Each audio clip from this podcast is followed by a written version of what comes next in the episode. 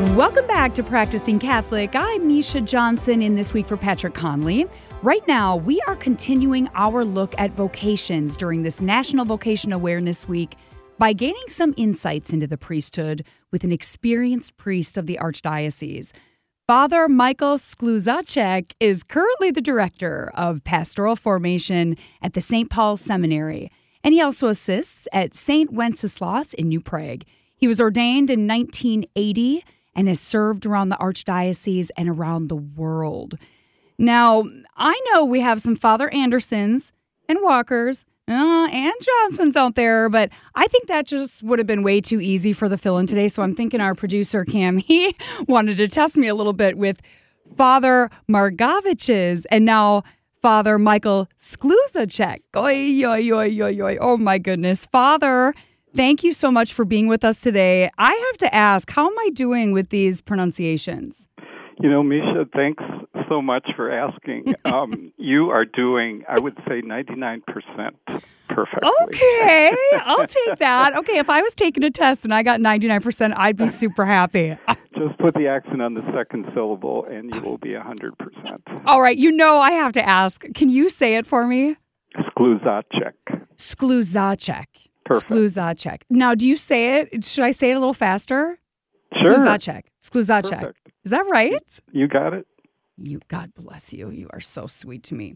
All right. So, one of my favorite things, Father, about meeting the incredible priests of the Archdiocese is, of course, hearing their vocation stories because we sometimes don't get to hear that a lot of times, especially as laymen. So, Father, first, how did you hear God's call to the priesthood?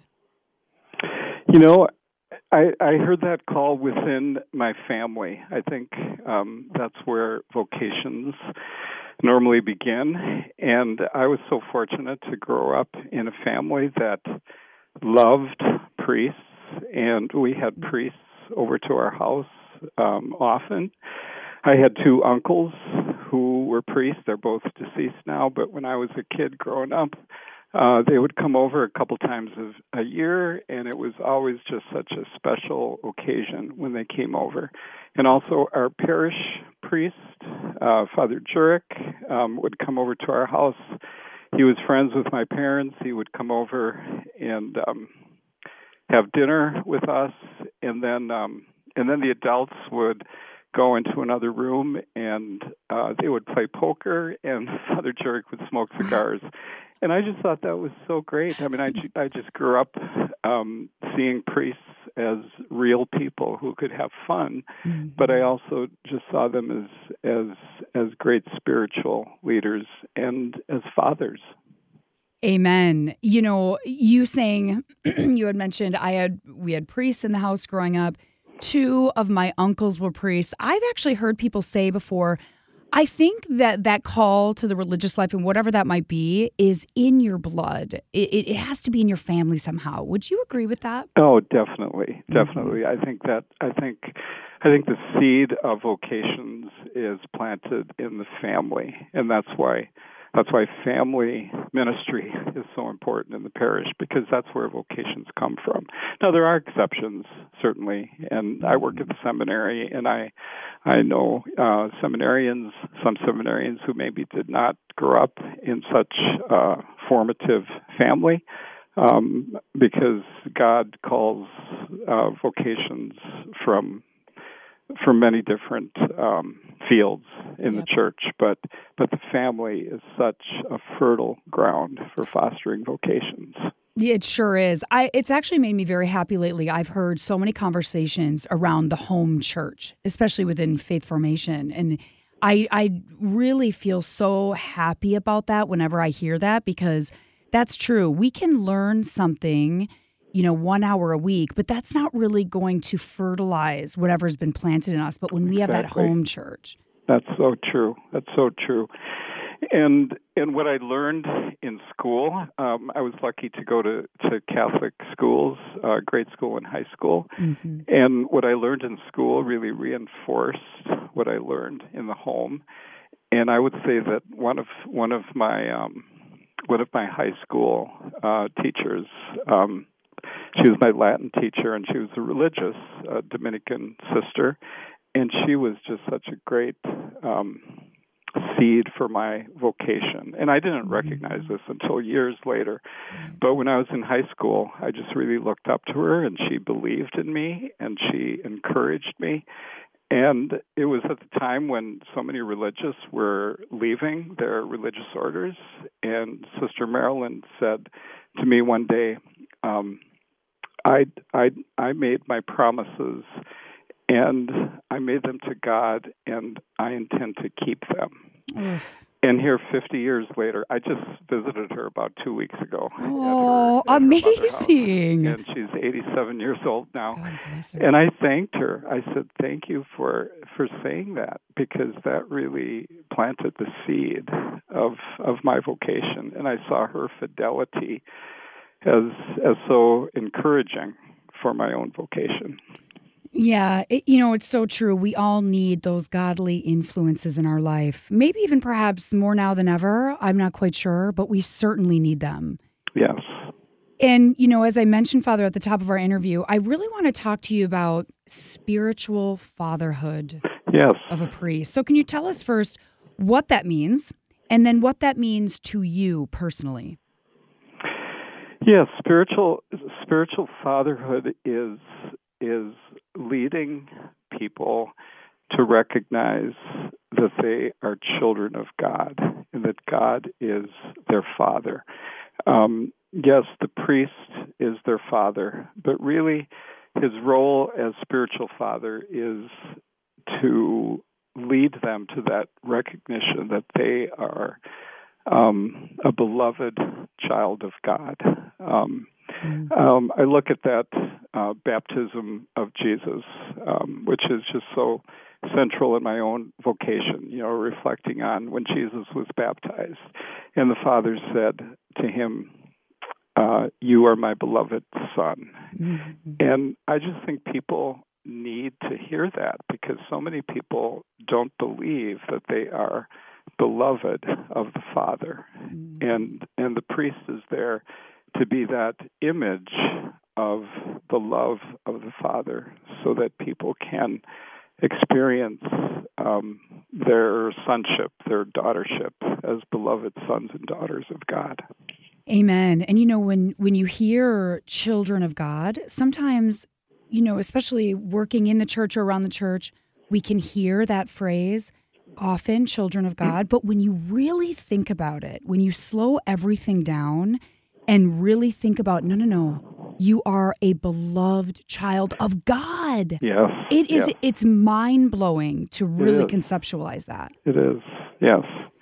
And I see this the the priest um, I've just had so many experiences of of people in the parish um, seeing me as their father, and it's it's just so humbling. Mm-hmm. I remember when I when I came back to the parish in 2002, I was on sabbatical for about six months, and I came back to the parish in 2002. If you remember, was was the first round of the of the priest abuse crisis, mm. and I remember coming back to the parish, and and and I met a, a woman who I really didn't know very well at all. And she just said, Thank you for being our father. And she said, I, she said, I feel so much better now because our Father is back. Oh. And that's the image of of the Father who is the protector. And you know, um, I mean, I, I know that for my own for my own natural father. You know, when the, when the father is at home, you feel safe. Yep. And so many people today, unfortunately, don't experience that presence of the Father um, the Father is not yeah. present. And that's why it's so important for the priest to be present in his parish, um, to to be that father, even if he's not doing anything. Just his presence um, yeah. Shows that love and and protection to the people. Oof, what powerful words you heard, and I echo that sentiment to you. Uh, I mean, Father, thank you. On behalf of all of us, thank you for what you do. God bless you. Now, you. our, our uh, Protestant friends, oftentimes, you know, they sort of bristle a little bit when they hear people call a priest father based on Matthew 23 9. So, scripturally and or theologically speaking, why are they misguided on this passage? Well, they're misguided because they don't understand that that really what the scripture is saying is that there is really only one fatherhood, and that is that is God. Um, and that all human fatherhood, especially the priests, only makes sense in the measure of how much it reflects the fatherhood of of God. And the scriptures, the scriptures themselves, um, talk about human beings as being fathers. For example, Saint Joseph, who is who is you know probably the best model, best human model of fatherhood that we have. Um, Mary, uh, our Blessed Mother Mary, called Joseph father. Mm-hmm. Um, if you remember from Luke two, uh, Mary said when when Jesus was lost, Mary said, "Your father and I yeah. have been worried, have been very worried." And who is she talking about? Joseph. Yes. And so the priest is like Joseph, the father.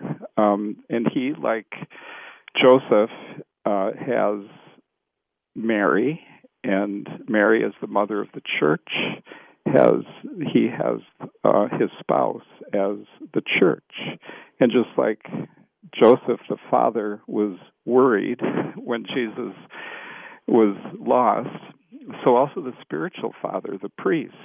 Um, we worry when our when our parishioners get lost, and that's why um, I just love hearing confessions because it's the father who welcomes back um, the child who was lost, like the prodigal, um, the prodigal son, and the and the forgiving father. That father, when he sees his son coming back, he is so happy, and that's the experience of of the priest when he is when he is in his role as spiritual father. He is so happy. His heart is just full of joy when he sees his children uh, being found, and they're found when they come to know Jesus. Oof, those are powerful words. Found when you find Jesus. Yeah. Father, I wish I had all day long to talk to you. Honestly, I mean, thank you. First of all, thank you for coming on the show, but um, thank you for imparting your words of wisdom to everyone who is listening today. Uh, You're welcome. You are just such a blessing. And again, I said it before, I'll say it again. Thank you for all that you do for the church and for all of us. You're welcome, Misha. Father, so, thank you. Thank you for this opportunity. Thank you. I you are a blessing. More to say, but uh, I I appreciate the opportunity to share because I just love uh, being a spiritual father. And the seminarians that I work with, that's what they're looking forward to, being spiritual fathers. Amen to that. Father, thank you. God bless you. Thank you. Well, all right. What a gift that was. And the good thing is, you know, like I said, I could speak to him all day long. We will have him on again. So that's the good news. He is such a blessing. As always, let us continue praying for our diocesan priests and all members of consecrated religious life. Prayer is so powerful, and this is a powerful way we can do our part for them. Well, all right, stick around. Paul, Cami, and myself will be right back to fill you in on some pretty exciting upcoming events. You don't want to miss them. Stay tuned.